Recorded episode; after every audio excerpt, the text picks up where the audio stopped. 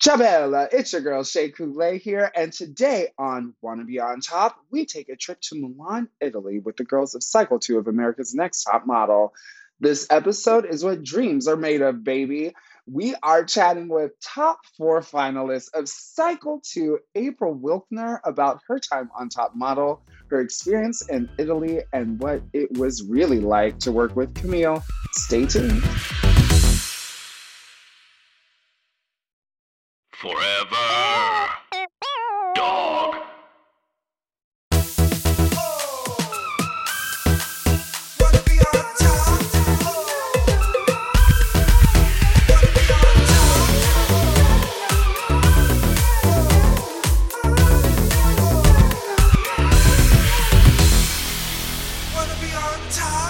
With me, Shea Coulee. Are top model fans born or made? Hey, I'm Shea Coulee, and welcome to Wanna Be On Top, a podcast where I explore the cultural phenomenon that launched 1,000 smizes. As always, I'm joined by insatiable power bottom and top model expert, Maxwell Esposito. Hey, babe, how's it going? Hi, Shay. Last week was so fun to talk to Monet about all the on-camera work the girls got into on Cycle 2. I love that we all showed up with the same note, which was justice for Camille. I mean, we love her. I'm really excited today, though, because we're going to talk about the trip. The trip to Milan was so iconic. It brought us great photo shoots. It brought us quite a bit of legendary drama, and you know I love the go-sees, so I'm really excited to get into this episode today. Oh, I am really excited to talk about this trip because, you know, this time around, obviously, the budget and the bar definitely had been raised since the girls went to Paris in season 1. There is so much that happens in just these 2 episodes, and I don't want to waste any time because we have a very special guest who's joining us today. We had to bring all of you another amazing contestant from Top Model, and I am so excited to welcome to our show from America's Next Top Model Cycle 2, we have April Wilkner. Hi, April. How are you? I'm great. How are you? Hi, Shay. Hi, Maxwell.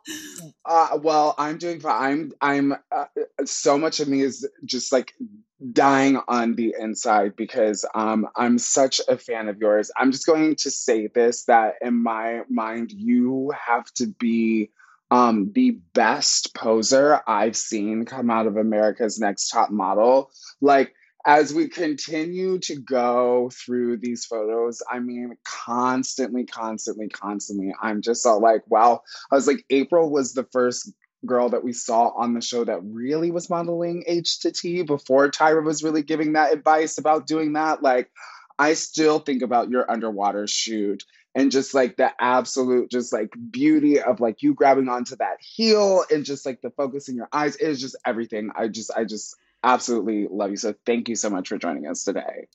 Okay. Coming from an icon like you, Shay, you just made like the hairs on the back of my neck stick up. You just made me feel so fierce. Like, thank you. That's how you made me feel as a fan watching the show so many years ago. I actually... funny story, I was, when the season was airing, I was on the swim team in high school. And I remember after you guys had done the underwater shoot and I was doing warm-ups, like for diving off the diving board, I was literally practicing my poses in the pool. And my coach was like, what are you doing? It's like, what kind of stroke is that, Shay? Yeah, exactly. I was like, it's nothing. It's like this thing you wouldn't understand. So, stroke of fashion. Yeah, right. Just a little stroke of fashion. So, a little underwater ballet. April, did you watch Cycle 1 before auditioning for the show? I did. Oh. It was in the really early days of reality TV. I don't even think I had cable. So, you know, y'all remember this was when you had a certain amount of channels on your TV. Mm-hmm. And I remember, gosh, I was living in South Beach, Miami. I remember flipping through one night and I think think it was Robin was on the screen when I flipped and I was saying, oh, what's on UPN? Like I hadn't heard about the show, but I kind of got sucked in a moment and said, oh, Tyra Banks has a new reality show. This looks cool. And I just got completely taken over by it. Yes. So good. So good. So after seeing Cycle 1, what was it that made you want to go out and audition for the show? It was... I think I had always a low grade secret that I was fascinated by the modeling industry. I bought, I can't remember the author, but there was a book that came out in the 90s when I was just an itty bitty preteen about the modeling industry. I think it was called, I think it was just called Model. And I bought it secretly and hid it in my room and read about it because my mom forbid, she forbid me to model, even though I was this gangly tall girl. And so there was this weird Pandora's box fascination with what is this industry about? I knew nothing. And I was very intrigued. And I also, you know, I studied broadcasting in school and I always had dreams to host like Good Morning America or Lisa Ling was on The View back then. And I thought, oh my God, icon, idol. I want to do what she does. And it was kind of a combination of wanting to break into television, but having this fascination with the modeling industry. Yes. Oh my gosh. And I mean, it was really interesting because you came from a completely different world going into America's Next Top Model. You were working with a Fortune 500 company. Is that correct? Yes. DHL Worldwide Logistics. It was me and a bunch of like white dudes in their 50s. I love my team. Yeah. Yes, DHL Worldwide Logistics. Look, and how not old sexy. Were you?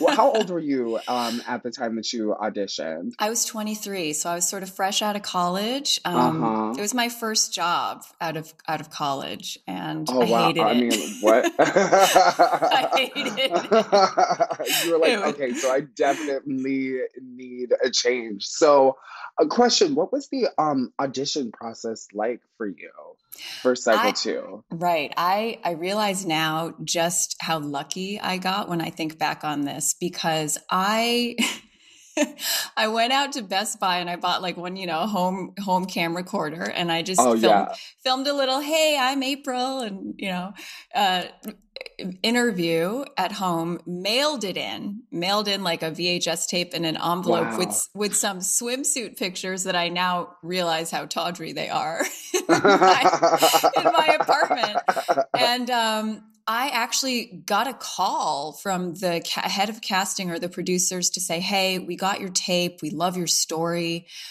Story I told was how I originally was rejected from NYU and I went to campus and I like demanded to meet with the dean and argued my way in. And they asked me to come to the open call in Miami, which also Yoanna and Camille were both at that same call, but they didn't make me wait in line. Same with Camille and Yoanna. They said, you girls can come to the front. We flagged you for producers to see first. And all three of us were cast from that Miami casting call. Oh, wow. Okay. So you guys had already been encountered each other previous to when we saw you all just getting picked up on the streets of New York. Because we talked about that on the bus. We were like, how random. Like you guys just show up and there's just like a bus ready to just come and swoop you up and bring you into this fantasy world that is Top Model. So we've gone through, you know, many of the episodes. So where we are right now on Cycle 2 is the international trip where you all got to go to Milan. How excited were you when you found out that you would be one of the finalists going to Milan? It was a game-changing moment. For me, that was the moment where I realized just how phenomenally lucky we all were to go on a trip like that. And I know this sounds weird to say because it seems like you don't see the side of it. But in my mind, I'm going, we're getting a free trip. Like, I'm sorry. I'm all about those deals, you know? Yeah. And I'm going, we are getting a free trip to Milan. We're not paying a dime to have this incredible international experience. And like, that wasn't lost on me that I'm getting on a plane. I'm staying in this fancy hotel. I'm eating this amazing food. And it's all on production. So that was where my mind was at, just holy moly, like I get to experience this incredible, beautiful place. I had been to Italy in high school. I mostly just got really drunk and went out to clubs. This one I was sober for most of it. And to just have that amazing experience, that was almost like, of course we were in it. We were in the competition. We were focused. But I think we all had this shift then of, okay, yes, we're in this competition, we're filming a show, but we are in Italy. Let's absorb that. Let's enjoy this time. Let's enjoy each other. And it just, it kind of grounded us, I think, to be there and see just how lucky we were. Oh, but it's like, honestly, especially in comparison to the trip that the girls had on Cycle 1, where they were in the really, really, really tiny apartment in Paris, it felt like what y'all were experiencing was a much more luxurious, like, top model-esque, like, you know, emerging model going to Europe versus staying in a really dodgy hostel. So, it was bougie, yeah. Yes. Probably not realistic. But we love it. Your guys' whole trip was definitely, like, much more luxe. Like, you said, you hit the nail on the head when you said game-changing. Because, like, not only was it, like, a game-changer in the franchise, but it really changed the way we looked at the trips, too. Because, like, I feel like there's makeover day and then there's the trip. It's, like, the two, like, pivotal points in each cycle. So it's super cool you guys got to do that. It's almost as if the first cycle is more realistic. Like a new fresh model who's never been overseas, they're going to stay in a crappy hotel. In most cases, a really tiny, not always clean model's apartment that the agency provides. So we almost got to experience what an internationally successful model would experience, you know? We were not complaining at all. Oh, I love that. Now, going into this trip, now you had done amazing in both the commercial and the music video. So how were you feeling competition-wise when you landed in Italy? Like, what was going through April's mind? Besides, like, yes, I'm lucky to have this amazing trip. Like what were you anticipating? Like, what were you thinking when you finally, like, touched down in Europe?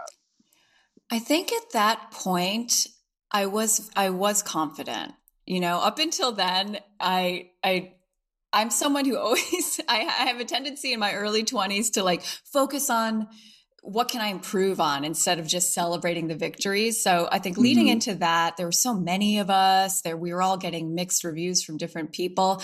I was really hard on myself, and I didn't really see myself as a front runner. But when we got to Italy, it did start sinking in that, wow, it's going to be one of us. And I was confident. I wasn't, like, cocky. I didn't think I have this in the bag or anything, but I did.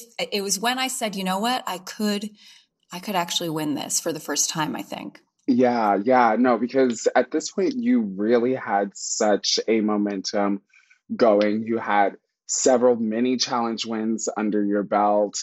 And you were just doing so well at this point. So, I mean, you definitely, as a viewer, were a front runner going in to Italy and to the situation. And when we think about the contestants that we had left at that point, you know, yourself, Mercedes, Yoanna,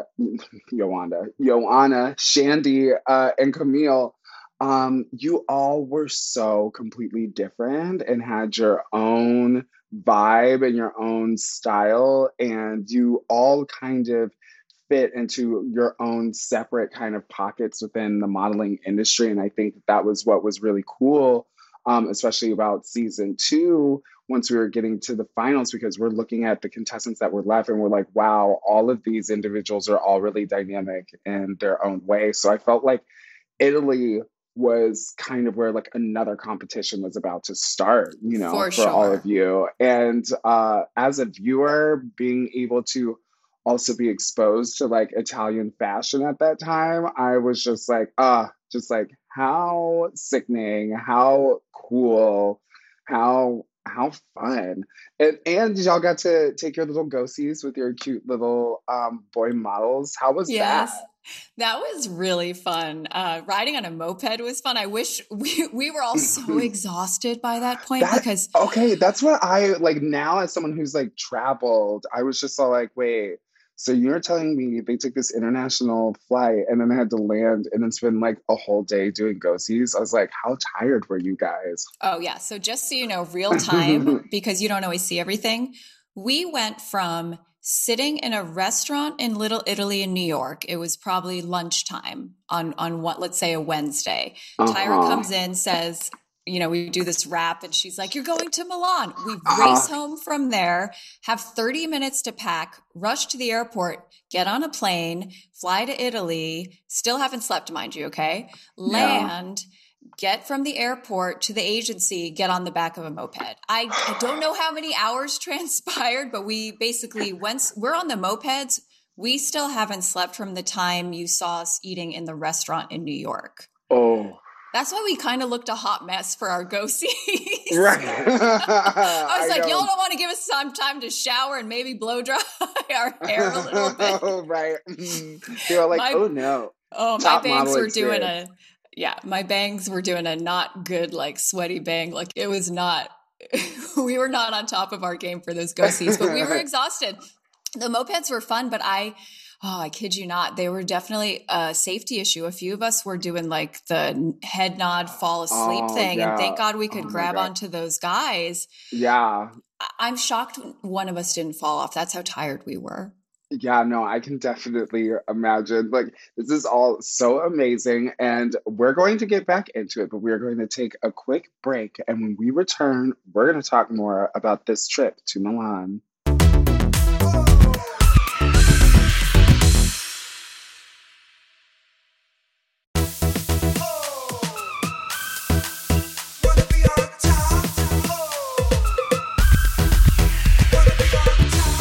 All right, we are back and we are chatting with April from Cycle 2 of Top Model. And today we are talking about the iconic trip to Milan, Italy.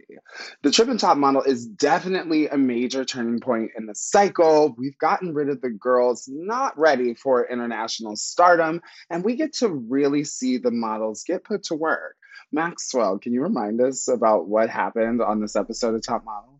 Well, April already got this party started. So you guys showed up at, you guys were told you're going to Tyra and Heidi's house, which was IMG Models Management. And you guys have your little meeting there. And then you're off to the lunch with Tyra and Little Italy. And that rap she sang was so hilarious. I know. Like, I still think about it. 32C with no silly.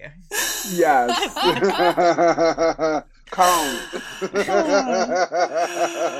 At the end of the song, you guys find out you're going to Milan. You're thrown on the back of these Vespas. It's a crazy time.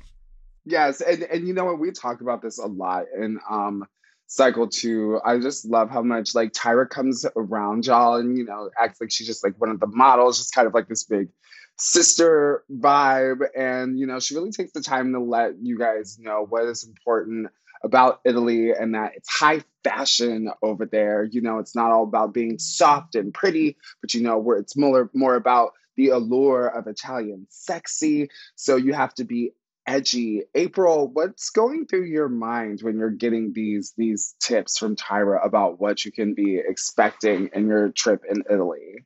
Whenever Tyra came to talk to us, I was like, just mental notes on speed. Like trying to absorb everything she was telling us, take it in. Like, to me, I was like in model school and she was Professor Banks and I better listen to what she has to say because she's an icon. She's one of the most successful models, especially of my time. I remember as a little girl opening up the swimsuit issue and seeing her for the first time, like her kind of one of her breakout images. So she's an icon. And she knows what she's talking about. And I think we were really lucky. The girls in Cycle 2 really did get a lot of opportunity to actually speak with Tyra. She really took a lot of time because it was the first really high budget season She was invested in both the show and in all of us. So I think we really got to see her a lot more and get a lot of advice from her, way more than a lot of the other cycles. Like I've gone back to other cycles. I taught broadcasting skills to Cycle 8 and she had so much going on during that, like her talk show and other things that they didn't get as much Tyra as we did. So when Miss Banks was in front of us, I was like taking mental notes. Yes. And I do like, that's one thing that we noticed about Cycle 2. And I love that you really just confirmed the fact that you guys got to really spend all this quality one-on-one time with Tyra, because it all, as a viewer, just seemed so, so, so valuable. So you said something which I was like shook by, and I want to go back to this because you said that y'all had 30 minutes to pack for this international. Okay, so y'all have been living in this apartment in New York for how many weeks at this point? And you have to go and just rummage and collect all your things. And that was a total producer decision to create a moment of chaos, 100%. Mm-hmm. We moved in, we started filming, I think, late August, like August 29th something. By the time we were flying to Italy, it was early October. So we'd been there for a month. Yeah. Wow. So, which means with us ladies, we not only have everything we brought with us, but we'd been shopping. Yeah. So we were hitting up H&M and, you know, different stores to try to get something fresh to wear to judging every week. Yeah, so we had a lot of stuff. And they did say, not only did we only have 30 minutes, they said you all have to bring everything you need in one bag. It was a chaos. And they promised us that they would make sure everything we left behind would be shipped to us. And it was. They did hold to that. I didn't lose a single thing. Yes. But that was chaos. And it's not just like you're packing to go see like your mom or something. You're packing in 30 minutes to try to impress an international modeling agency. Yeah. Mm-hmm. I'm like, I'm somebody that really does need time to pack or else I'll just like forget so many important, crucial things. And I feel like if somebody only gave me 30 minutes, like I would probably show up to Milan with like sweatpants, an electric toothbrush, and like some lotion, and that would probably be it. And I'd be like, what? I'd be like, what happened in those 30 minutes? Shea, what would you do if Drag Race traveled? Like, what if there was a challenge where you had to go perform at a bar and like somewhere else? Okay, so immediately when April was saying that they were like, hey, we'll ship your stuff back to you, and they did, I was like, wow, impressive. Because sometimes just in Drag Race, like when we have challenges in the workroom that are like sewing challenges where we have to like create things and get ready for the runway, and we all use those workroom tables that are also like landing points to get these shots. So if we have a long day and we did something at the, like on the runway and there was an elimination and like we didn't like perfectly clean up like our space, like the crew comes in and just like cleans it up. So if your stuff is like left out, like there was like some really beautiful custom nails that I had done that I never saw like after a certain week in Drag Race, and I like looked all over to see if I could find them. They were just gone. So I was just like, okay. Definitely props to the Top Model production team for making sure everybody got their things. Yeah. Well, it would have been so hard for you if you traveled, because you're not just you're a production. You need all of your production equipment. Absolutely. Like a full-on like one-woman production company. You're the clam, you know, you're all of that. So like there's so many things. The list of things that need to be packed for a drag gig are insane. But, you know, there's definitely been times where like luggage has been lost, and, you know, you have to try and borrow things from girls that live locally and get some makeup from the drugstore, and you just have some fun. Yeah. I think because of that happening, it's why one of our challenges in Italy was to cut up the shirt and like, all right, you land in Italy and your luggage is lost. Exactly. How are you going to style yourself? Because you're meeting Anna Wintour right now. Yeah. It's actually like, kind of believable. Although you probably just go buy something, but. Right. Be like, oh, can someone just like run to like the archives at Versace and just pull me something so I'm not embarrassing myself in front of Anna. Yeah. Oh my gosh. So, okay. So first things first, I mean, I know that you're like really like, A, this is such a whirlwind experience, but when you land and after you have your meeting with Tyra at the agency to let you all know that you're going to be going on these go-sees, and then you figure out that you're going to be going to them on a Vespa, you guys are already tired. Like, were you really excited? Or was there a piece of you that was just all like, oh my God, I'm going to have to hold on to this guy on this Vespa all day? I was excited because I think what I had going for me, like mentality wise, is this total being completely green to the modeling industry. Mm-hmm. So for me, even auditioning, it was like this little girl in me going, wait, is there someone in the world that actually believes I could be a model? Because I had never modeled before. Some of the girls had done, you know, a little local modeling or been repped before. I hadn't. So there's this question in your mind of, could I? And being on the show, even it took a few photo shoots for me to even really start to own that maybe I could do this thing and have a career as a model. And so by the time we were in Italy, I was just still really excited to go meet an agent because maybe they'll see something in me and say, yes, you could be a model. So it was all still very new and fresh and exciting. And I love an adventure. I love a Vespa. Like, I'm a sporty girl. So that part of it just made it fun. And the guys were cute. So that didn't hurt. And we were so starved for male attention as well by that point. Right. So y'all were like, let me just like hold on to some biceps. Let me just like curl around this, like this cute little Italian boy.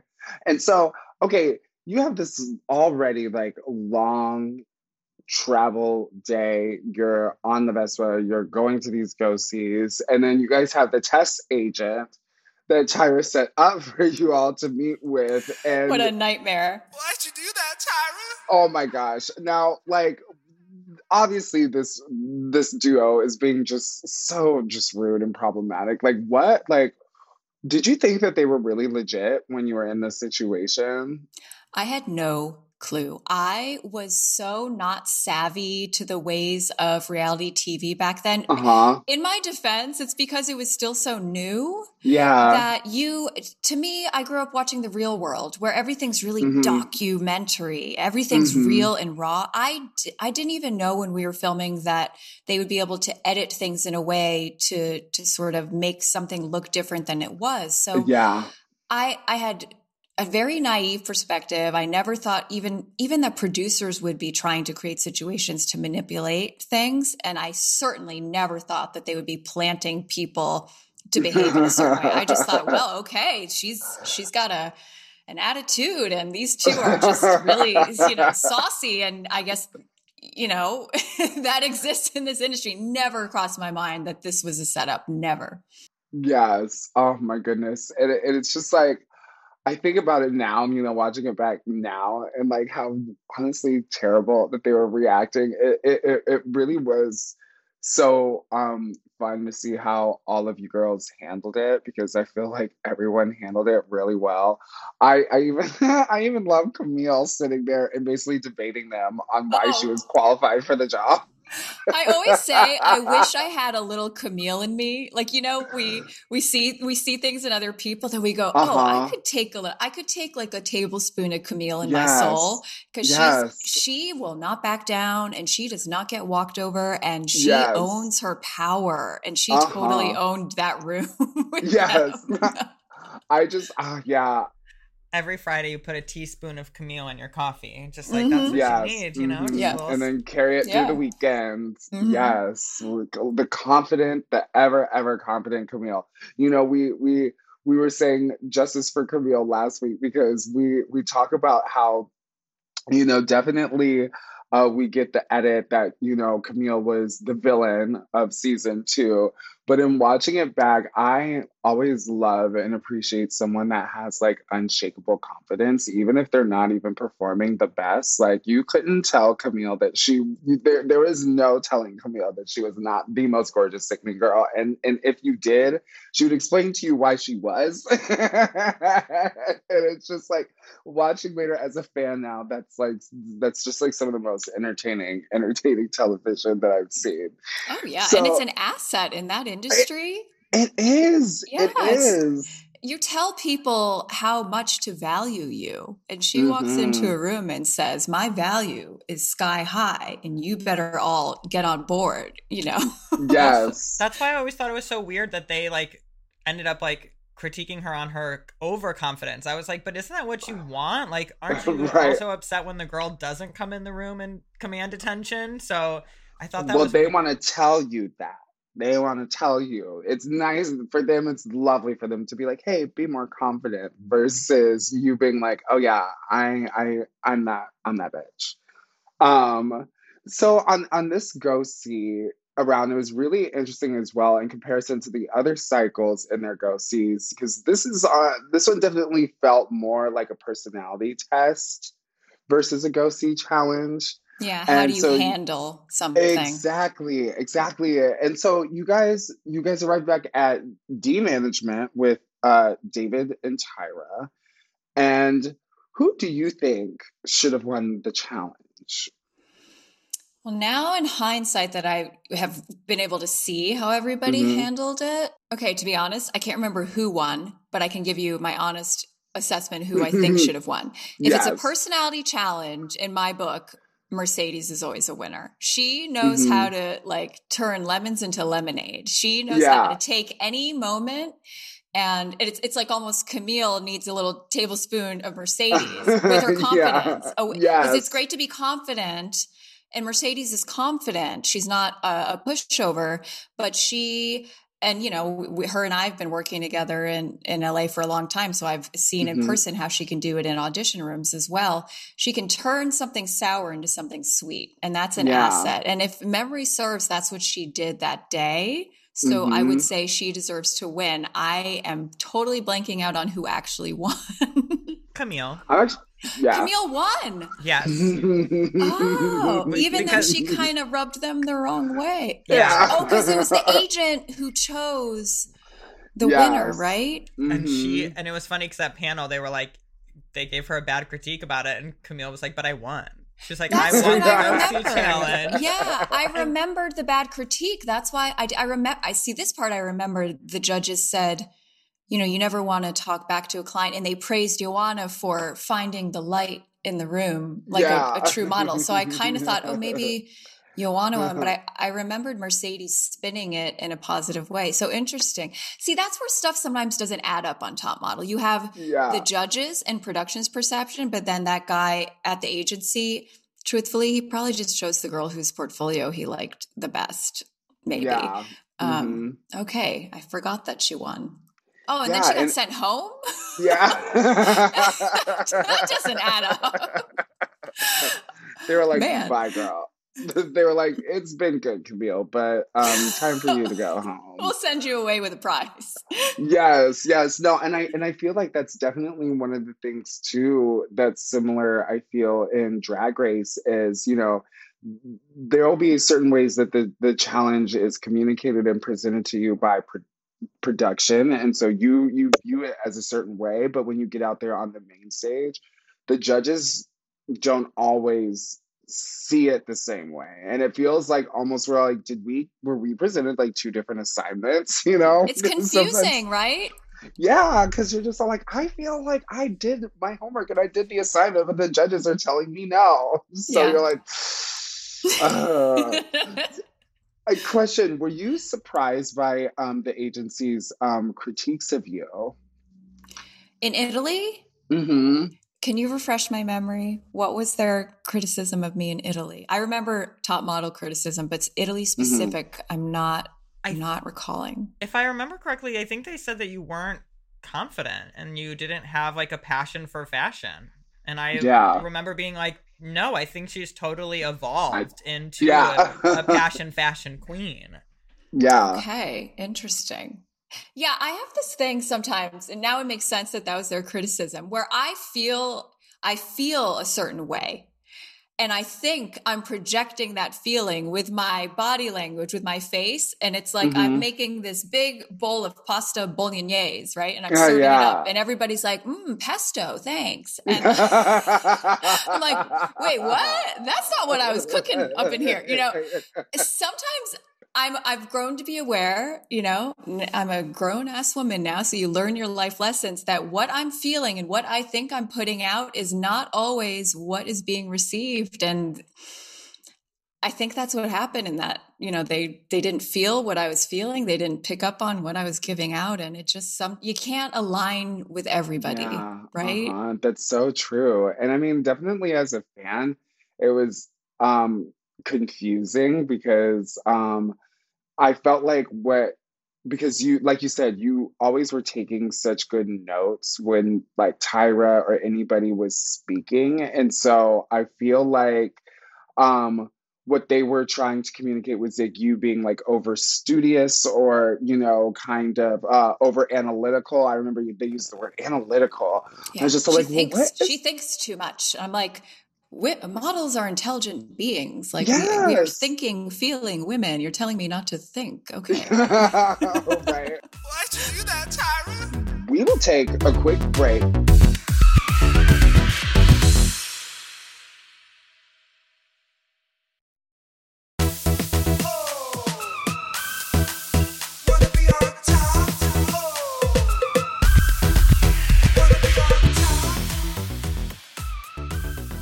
All right, we are back. At this point, you girls, okay, you had traveled from NYC to Milan and been dragged all over Italy. So when you finally make it back to your apartment in Italy, you have a Tyra mail saying, many years ago, Verona was the home of Romeo and Juliet.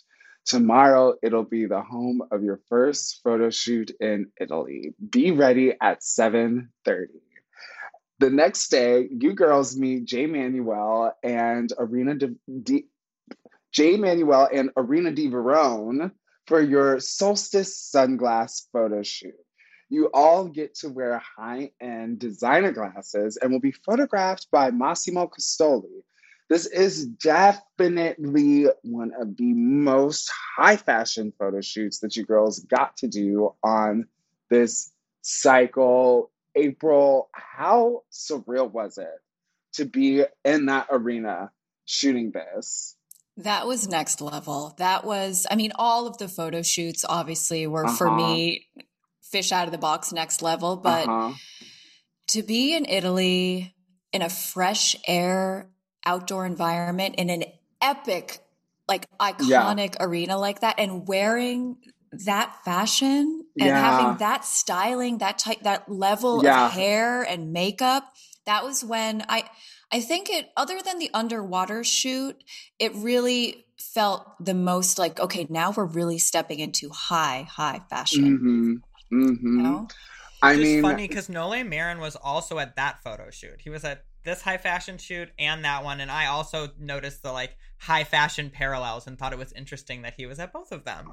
Yes. You know, you need Nolé Marin and his little Pomeranian to ensure that you get the best high fashion photography that you can get. Like those images live rent free in my mind. They also lived rent-free in my locker in high school because you could go to the website and I would like, my dad would be so mad because I would waste the ink on his Epson printer printing out the photos of you. Oh my gosh, the website. That's right. Yes! We had like a website on UPN.com or something where you could download all the images. Yes. I remember. And I was doing it like I would keep them like 5 by 7 so that I could get like them all like stacked in my locker. But yeah, you know, and then it would get to the point where the locker door would be full and then I would have to like kind of, you know, be like, okay, well, whose photo shoot do I want to keep up here? Who's, you know, has to go? It was really hard. It was really hard. This is blowing my mind, Shay. Like you are such an icon, and to just like, it's one of these things that just doesn't connect in the reality of my brain, and that's okay. It's like one of those things that, you know, you all were so inspiring to me as a youth, and that, like, it's the same way that I feel like my fans and some of the younger viewers of RuPaul's Drag Race look at the contestants of the show. It's like, you all were our superstars. You were our, just like, we just were so connected to you and your stories. And then you were also going out here living these fantasies, you know, and creating these iconic, memorable photo shoots and fashion moments. Like, we have no choice but to stand, you know? Okay.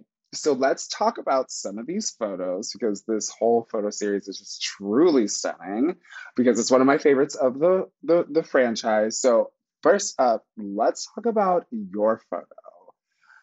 This dress, first and foremost, on you, this, like, the yellow, the orange, like this sun, I love it. I love it so much. It's one of my favorite colors. I still, to this day, yellow is like a power color of mine. It makes me feel vibrant and alive. So that dress was, I don't remember if they gave me a choice at all, but if they had, I would have picked that off the rack. Yes. That color is a 10 on you. I'm just like looking at you lying on that rock, and I'm just like, it's so gorgeous. I loved that dress. Who made it? Do you remember? I think it was Valentino. I could be wrong, but I feel like that's just what came to top of brain. And I got to do a lot of Valentino runway when I was in Hong Kong, and the dresses are just next level. Like, absolutely beautiful. Valentino, just absolutely lovely. Can't say enough. They're lovely. They're It's weird for me to be like, kind of say like they're friends of mine at the house, but they've been really lovely and they're so kind to me. So shout out to the folks at Valentino. I love them even more now. Yes. So do you remember which designer glasses did you have? Because I know there's... Yeah, and I got to keep them. I remember that. Because I remember the day I was so sad they broke. I believe I had Chanel. Nice. Yeah. I wanted to ask if you got to keep them too, because when watching, Shandy is wearing the pink ones after her night in the hot tub.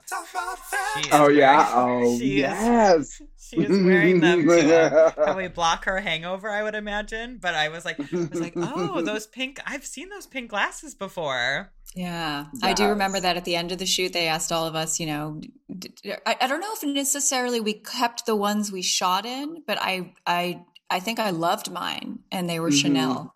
Yes. Yeah. Now, when it came to the photo selection, do you feel like this shot was your best shot?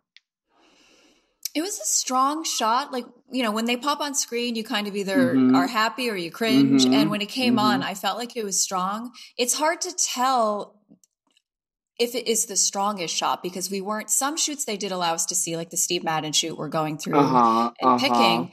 But other than that shoot, we see nothing. Yeah. So that means we don't see the terrible shots that might make us feel like, oh God. But we might not see some of our best shots, or a shot that maybe we liked better. And I've learned from watching future cycles, you know, just hosting for CoverGirl, I watched like the next 6 seasons to interview the girls, that the girls were getting savvy to the fact that they didn't always have their best shot chosen. It's not something that occurred to us back then. We were not hip to that. We didn't think that way. We weren't paranoid about that. Yes. So on set, they said, April, you're very consistent. Continue to do a great job. On panel, they said that they need more passion, that they were feeling like you were gorgeous, but playing it safe. And the judges were indifferent to the photo. Some love it and some hate it, which honestly, I don't agree with. I remember, what was it? Janice said my vibrator just died. Yeah. And I was just all like, I mean, she looks fantastic. I'm not sure what you're talking about. Maybe it was just because I was a viewer that I saw the whole package, you know. But we could really tell how, at this point, just how committed you were to succeed in fashion. Yeah, I was in it to win it. Yes. Yeah. And that's the type of attitude that we need from a winner. Yeah. So we know that Shandy had some issues with finding the right pose, but Jay Manuel tells her that she needs to not think about it. And they said that her look was very Italian Vogue with a great go-see. And Janice said that she was perfection personified. The photographer said that it was his favorite photo that he had taken all year. And the judges want Shandy to be more confident. The part that I love about this, especially the photographer living for Shandy's shot so much, having spoken with Shandy, she let us know that that shot was actually in between, like, her trying to actively pose and that they just captured her in a moment, and that's what led to that. Oh, I love that. I didn't know that. Those are some of those magical moments, yeah. You know, because I think it was that moment that she actually kind of probably just dropped her energy a little bit, that it felt more cool and like she's just hanging out, you know, here in this beautiful arena. Next up, we have Mercedes. Now, Jay Manuel says that they think Mercedes is too commercial and he worries that she won't break into high fashion. He said toothpaste model, if I remember correctly, given the note that she needs to present herself as more versatile during her go-see. The photo is gorgeous, and she was able to convey the high fashion, and the photographer said that he had the greatest connection with her, but her look is commercial. Janice says that this shot is almost an A. April, what do you feel about Mercedes' shot from this photo shoot? I remember her shot was very high fashion. She had that, you know, it was very big in the 90s and the 2000s, that shoulder shrug forward. Punch. Yeah. And she served, what do they call it? Like high value or she served an expensive aura with her face. Yeah. Mm-hmm. Yeah. I love an expensive aura. Mm-hmm. I love it too. Yeah. And man, I just think that she looks absolutely stunning in this. And I thought the pose was very Italian high fashion. Oh, yeah. High fashion hunch, you know. Yeah. And she was in the bottom two for this, which I thought was like a crime. Yeah. It's so weird who ends up in the bottom two.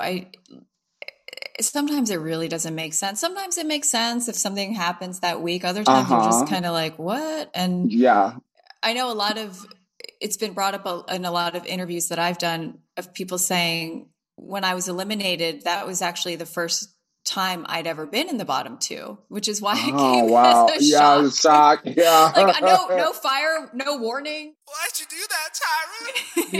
Yeah, nothing. No flare gun. Nothing, but also, luckily for me, I never had to have that, you know, gut-wrenching feeling of standing there and then, you're staying, which is great, but the terrifying fear of leaving. Yeah. Oh gosh, I can't imagine, because I've been in a similar situation, but there's always the moment of the lip sync where you're like, okay, I at least have this one last opportunity to save myself. Yes. So like, let me just like channel all I have to just like push through for these like 3 to 4 minutes. Yes. You get to fight. Right. And like, that's the part where you're like, okay, it's a make or break it moment. And, I was like, okay, like, I'm like, wow, I wonder if like on Top Model, if they ever like, this is just me just imagining what it would be like for there to be like a final little challenge for the bottom two, whether it's like a walk-off, like very like Zoolander style.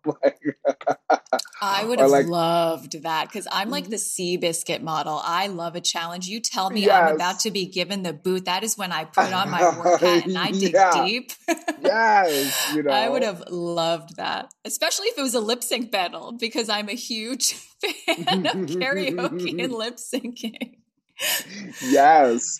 Okay. So now after this amazing photo shoot, we could tell at least that, you know, Camille's attitude definitely seemed to be one of the main reasons that she was sent home this week. And the following week, you girls are given a lesson on style and how to dress like a model. You meet with Stephen Fairchild at his showroom, and he teaches you about shapes and silhouettes. Your challenge is to take 200 euros and to go to the flea market and get a fierce look. I really love this challenge because it was a great lesson for girls to learn. And the things that Stephen taught you about style, I think, are classic and timeless. Did you find that Stephen's lessons were helpful in this situation? I remember, Stephen, this, and this probably isn't something that came across on the show, so a little insider info. His feedback for me was actually really emotionally validating. Top model facts. Top model facts. Because up until that point, it never made air, but a lot of the feedback I was given in judging was that I was too muscular. That my body looked like a dancer and not a model. And so they were telling me to healthfully not work out as much and just not eat as much carbs so that I could lean out. So the most muscular part of my body is my legs. And so I started getting a little insecure in showing my legs. So at judging and photo shoots and things, I was sort of gravitating towards choosing pants or longer dresses. And Stephen called me out. He goes, April, I feel like you're choosing or you're styling to hide your legs. Your legs are your best asset as a model. You have incredible legs. You need to show your legs. And it made me feel so good to hear a designer, especially a high fashion designer, say that. It was really meaningful. And so I took that to the flea market and was like, I'm going to rock a mini skirt. And it's why I cut my outfit in that challenge to be a short dress. And so he gave me that confidence back of showing your strong legs and not feeling like, oh, just because you're a model, they have to be this toothpick thin legs. Exactly. So I really loved him for that. I love that he gave me that confidence back. And that's how I approached that challenge. Like, show the legs.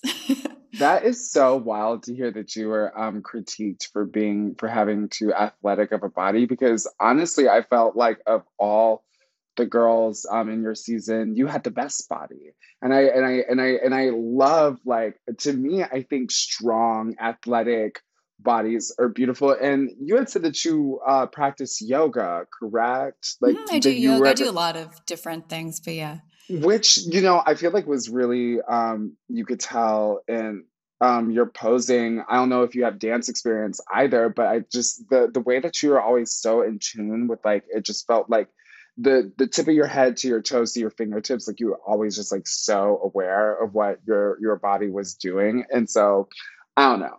I thought that you were absolutely fierce always. The very first airbrushing Adam and Eve shoot, I thought that you looked sickening. So for all you listeners out there, if anyone ever tells you that your body is too athletic and you still want to model, don't listen. No, and I think now I am so happy to say the industry has changed. This was 2003. This was coming off that Kate Moss 90s, waif thin, really kind of anorexic is the in look era. And it is no more. It is no more. I really believe that we've had a huge shift. And I just happened to begin at a time where it was just at the cusp of embracing a healthier, more fit body. And so after this challenge with Stephen Fairchild, it's clear that, you all need to have some fun to let your hair down. April, you definitely, I feel like as a viewer, played the good girl in the group. Maxwell, do you want to fill our listeners in on the iconic night that I'm referring to? Yes, of course. So before, in between your little break with Stephen Fairchild, Yoanna invites the models over from the Vespas for some dinner and some wine. You girls definitely let us know that you have not seen men in a very, very long time. And I mean, things get a little wild. And obviously we know that Shandy cheated on her boyfriend, Eric. Yes, we did. So like we've talked about this with Shandy before. And, you know, like I said, it was obvious that you girls were in need of some fun. Do you think production knew that you guys needed to let your hair down and was hoping that you guys would have like this crazy wild night that would lead to what we got? Or was it really just, you know, the way that the stars aligned that we got this iconic reality television moment? I think it's both. I think production was like rubbing their palms and salivating, knowing that they were about to get some epic, highly marketable footage of girls gone wild in Italy. Yeah. Models gone wild. Yes, models gone wild in Italy. So they were like, what can we do to help? Let's bring them wine. Let's make sure they have access to the models. They were serving it up on a platter. However, we're grown-ass women. We made our own choices. Yeah. You know? Yes. But yeah, they were very excited that those were the choices we wanted to make that night. Yes. I just got out of our way. And it's like you guys are in your early 20s, you are aspiring models, you're in this really luxury like apartment in Milan. Like, the setting really does set it up for there to be a night of debauchery. Now, everything that happens with the models, how long were they there that night? Like a long time. I think. I mean, dinner started around usual dinner time, and I think that party went probably into close to sunrise. It was a real party. Wow. I think I went to sleep before everybody left even, because it was getting it was pretty late. So long. Wow. Yeah. Here I was thinking like they maybe called it quits around like a sensible 2 a.m. or something like that. But no, they said we're going to sunrise. Now, all this, of course, leads us to the iconic phone call between Shandy and Eric. And we talked about this with Shandy when she stopped by a couple weeks ago. And this moment taught us so much about accountability and how Shandy was a really great example for being an honest person. And this is also a moment for all of you girls as well, because you were all such good friends to Shandy during all of this. Were you allowed to make phone calls when you were in Italy? No. So we had very limited contact with the outside world. Sounds like we're aliens or something, but we really did. They didn't allow us to read newspapers, listen to the radio, watch television, or we had a house phone in New York, but no cell phones or anything. So that was both. It was both kind of production to allow her to do that because she was struggling so much. But at the same time, I think they were very aware that they were about to get a viral reality TV moment from that conversation. So that was kind of a breaking of the rules of where she was allowed to make that phone call. Yeah. And like after Shandy made the call, and we don't get to see what happens, but what actually happened after that call? Do you remember? I remember her and I shared the bedroom upstairs. So she came to bed and I sat on the edge of the bed with her, and she cried herself to sleep. She was devastated, you know, for days. I ended up obviously getting eliminated quite soon after all that happened, but she was a wreck from the moment it happened, from the next morning through the phone call. She, I think, even felt like she didn't even want to win anymore. I don't want to put words into her mouth or speak for her, but she was beating herself up so badly that I think it took her out of the competition. Yeah. Yeah. And it, like, you could really tell that the four of you like had a really strong kind of like bonding experience during this journey. And it was honestly such an important lesson in just helping each other. And I think a lot of top model cycles and other reality shows really lack that bonding moment that you girls had. And I'm really glad that we got to see that on Top Model, seeing you all support each other like that. Yeah, there were genuine friendships in that house. There really were. And I don't think you even saw enough of it. because it's not, you know, it's not drama. It's not great television. Mm-hmm. There's so much more love between so many of the women in our cycle than there was cattiness, like that they love to show between Camille and Yoanna. And they just, mm-hmm. I guess it's boring to them. So they didn't show it, but it really, it existed and it still does between a lot of us. Yes. And it was great. It was beautiful. Yeah. I love that. Yes. Well, that is all the time that we have here today, but don't worry. We will be back here on Thursday with our girl, April, to see what she has been up to since her days on Top Model. Thank you so much for recapping Top Model with us today, April. Did you have a good time? I did. It's so fun. I mean, for me now, it feels like a different life, and to get to go back in there, and especially with, you know, like with you, Shea and Maxwell, to have this excitement for it again, it's like going in a time capsule. I love it.